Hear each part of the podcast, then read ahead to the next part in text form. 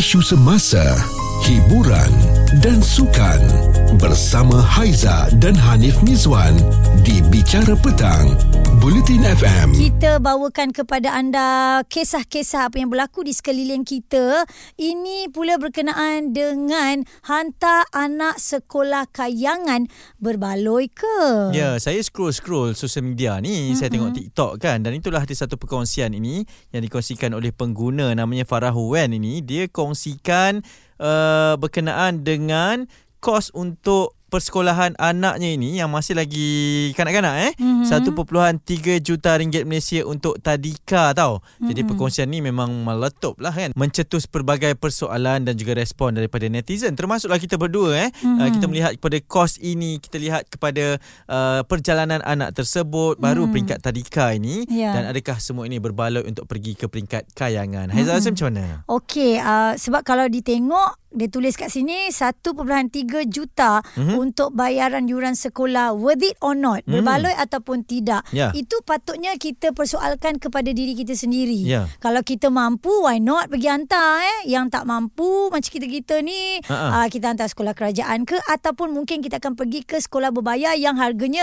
tidaklah semahal ini ya yeah, uh-uh. itu mengikut kemampuan lah tapi mm-hmm. kalaulah kita mampu pun uh, mungkin ada pros and cons juga kan mm-hmm. uh, kalau saya saya rasa macam pergi ke sekolah kerajaan ataupun sekolah yang memang uh, ramai orang pergi ni mm-hmm. satu pro-nya ataupun satu kelebihannya adalah anak kita dapat bergaul anak mm-hmm. kita dapat pergi semua uh, aktiviti yang disertakan ataupun mm-hmm. yang dilakukan uh, secara berperingkat lah macam kita semua dululah mm-hmm. maksudnya kalau dia nak pergi pertandingan MSSM ke MSSD ke dalam mm-hmm. peringkat sukan pun ada mm-hmm. kalau pertandingan dari peringkat uh, kurikulum pembelajarannya mm-hmm. pun ada berbanding mungkin ada sesuatu yang tidak ditawarkan di peringkat uh, sekolah-sekolah swasta yang mahal ni Aiza ya tapi uh, tengok juga sekolah. Hmm. Ada kalanya sekolah antarabangsa ni ataupun sekolah international ni hmm. dia pun uh, sama-sama juga join dihantar tau. Juga. Uh, dihantar juga. Uh-huh. Dan mungkin ada pilihan untuk anak-anak yang bersekolah di situ hmm. kan. Kalau dia bagus dengan sukan, uh, dia akan dihantar ke peringkat yang seterusnya. Yeah. Uh, okey, sekarang ni untuk Haiza sendiri kan kalau nak disebut berbaloi ke tidak selagi dia tidak memudaratkan poket kita okay. dan ki- kita beri kebaikan kepada anak, dia ada dua benda kat sini. Mm-hmm. Saya rasa okey. Yeah. Berbaloi. Mm-hmm. Mm-hmm. Okey, kalau saya pula saya Walaupun saya mampu, kalaulah kalaulah katakan saya mampu juga mm-hmm. mungkin bukan yang 1.3 juta punya sekolah mm-hmm. ni kan. Mm-hmm. Saya akan tetap fikirkan berkenaan dengan proses asimilasi anak tersebut, mm-hmm. macam mana perkembangan pembesaran sebab saya nak dia membesar macam saya. Mm-hmm. Saya nak dia tengok persekitaran tu macam mana kan. Yeah. Ha, persekitaran dengan orang ramai pun macam mana. Saya nak sertai saya nak dia sertai pertandingan-pertandingan yang saya pernah sertai dulu. Ya, berperingkat macam tu kan. Ha. Okey, bagaimana pandangan anda? Uh, rasa-rasanya berbaloi tak kalau kita hantar anak dekat sekolah mahal? Hmm. Cerita viral bersama Haiza dan Hanif Miswan di Bicara Petang.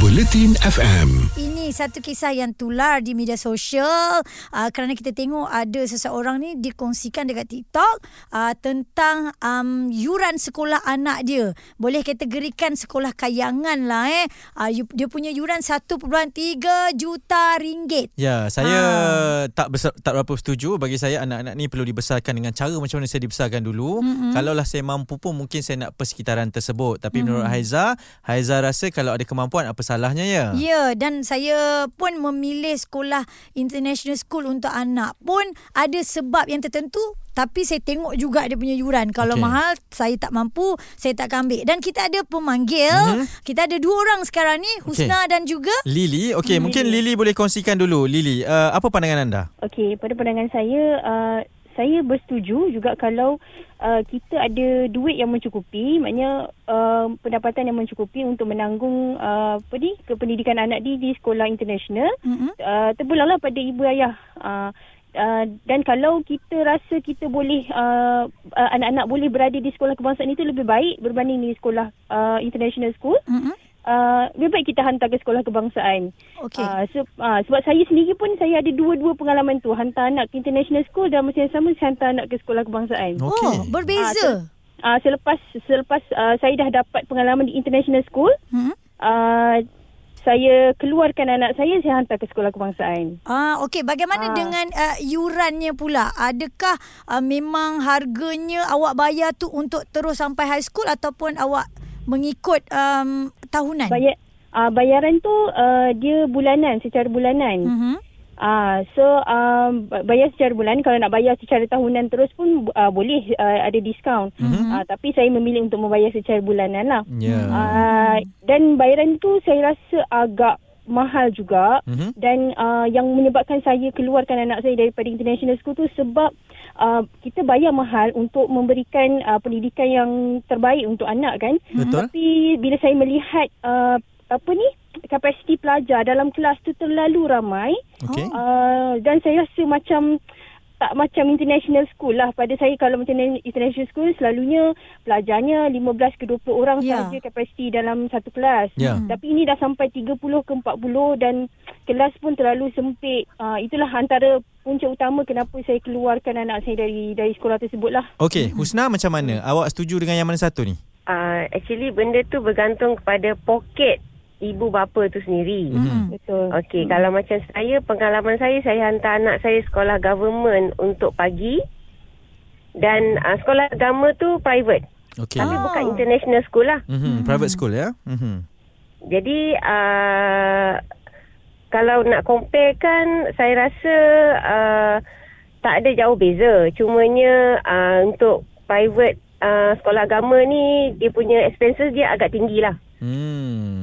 Faham. Hmm. Ini Haiza dan Hanif Mizwan di Bicara Petang, Bulletin FM. Sekolah anak, pendidikan anak itu yang kita sedang bincangkan bersama dengan anda semua. Mm-hmm. Perkongsian pengalaman. Kok-kok lah kan, kok ada yang nak mencari uh, pendidikan terbaik bagi anak. Berbaloi ke tidak ni?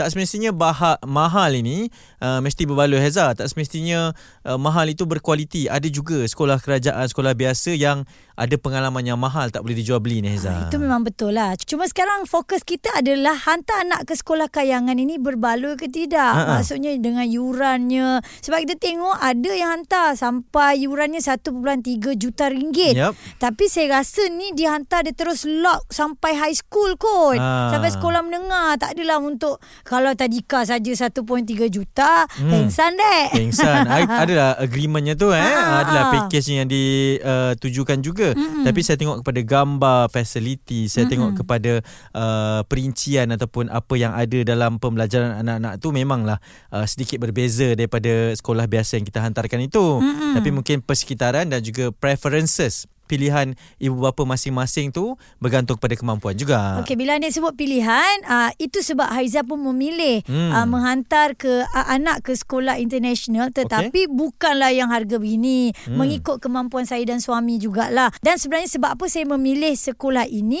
Sebab daripada pagi sampai ke petang dan dia cukup lengkap dengan sekolah agama. Okey. Kalau ikutkan zaman saya dan suami dulu, pagi kita sekolah menengah, petang kita sekolah agama. Hmm. Ah, tidur dek. Ha, janganlah zaman awak dengan suami Sama saya pun macam tu juga Kan? Kita ni tak adalah jauh sangat zamannya Tapi betul lah Yang penting kalau ada kemampuan Dan berbaloi mm-hmm. Sebegitu apa salahnya Okey sebab itu kita kadang-kadang tertanya Kenapa sekolah uh, Kebanyakan ni Sekolah mm-hmm. kerajaan ini Tak mm-hmm. boleh ke nak sediakan Fasiliti ataupun Persekitaran seperti kayangan Haiza Ah, tapi kalau kita tengok perkongsian di dalam berita harian ni ada sekolah ni tau. Nama sekolah ni adalah Seri Indra. Okey, Sekolah Kebangsaan Seri Indra di Kanga. Mhm. Dia terus tukarkan nama Seri Indra Mall. Hmm. Ah, ini yang best ni. Ke semua bilik kelas dijenamakan semula ada Sindra Book Spa, Sindra Lounge, Sindra Lollipop Shop, Sindra Lands, Sindra Think Space, Sindra The Chamber. Eh banyaklah. Wow. Ini kan jadi budak-budak sekolah tu dia tak rasalah macam uh, datang sekolah tu macam setakat sekolah biasa. Okey. Walaupun tu sekolah kerajaan tetapi mm-hmm. ada uh, environment yang berbeza. Ya, ini Ah, ah. Effort lah kan Effort daripada cikgu-cikgu dan juga pengetuanya Saya percaya tu pengguru besar Jadi mm-hmm. uh, why not Kalau macam tu uh, Pastinya pilihan dan juga uh, Apa option yang kita ada tu mm-hmm. Pastinya akan berbaloi Ya, ada juga perkongsian di dalam Twitter namanya Nuzul Fikri. Dia mm-hmm. Tweet daripada Bulletin FM.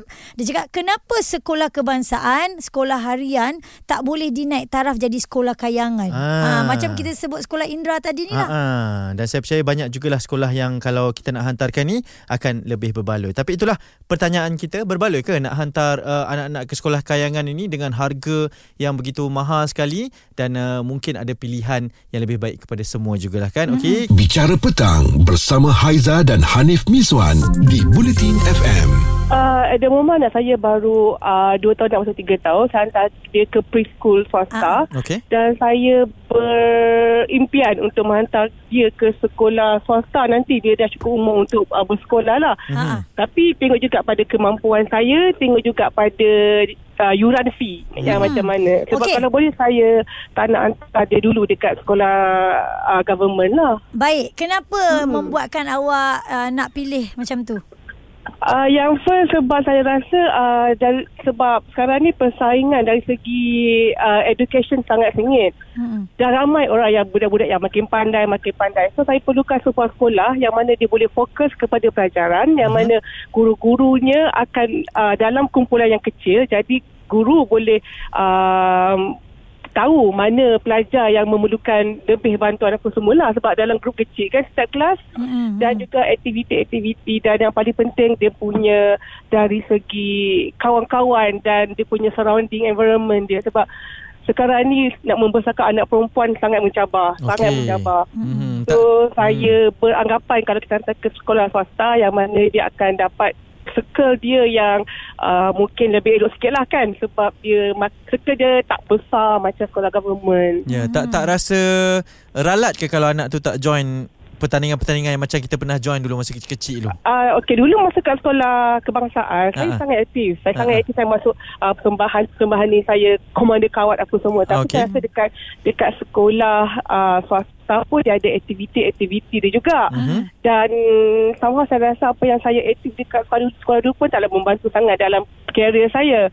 Cumanya kalau dalam swasta tu dia lebih, spes, dia lebih spesifik kan apa Okey. dia punya um, cabang-cabang core curriculum dia macam tu. Hmm. Okey, uh, itu ada pandangan masing-masing. Betul lah pilihan Hmm. kan. Dan dan saya paling setuju sebab macam Haiza macam saya pun bila kita ada pengalaman dan Hmm. kita nak uh, applykan pengalaman tu uh, yang mana baik ke, yang mana pengalaman pahit ke kita tak nak terjadi pada anak kita dan itulah yang buat uh, pilihan kita itu kan Haiza? Ah, okey dan ada kiriman daripada pendengar Bulletin FM. Sekolahlah mana-mana pun kalau budak tu memang dah pandai, Mhm. dia akan berjaya juga. Ya. Ah, ini dia memang buat satu kesimpulan Ha-ha. yang betul. Ya, okey itu sedikit perkongsian daripada kami. Semoga bermanfaat berkaitan dengan nak hantar anak ke sekolah kayangan ini Mhm. berbaloi ataupun tidak. Okey, jadi kalau rasa uh, apa kita panggil mampu, Ha-ha. hantar. Kalau rasa nak terus ke sekolah kerajaan pun tak ada masalah. Betul. Sebenarnya ni tak ada argument apalah Betul eh. betul. Yang penting sekolah tahu. Isu semasa,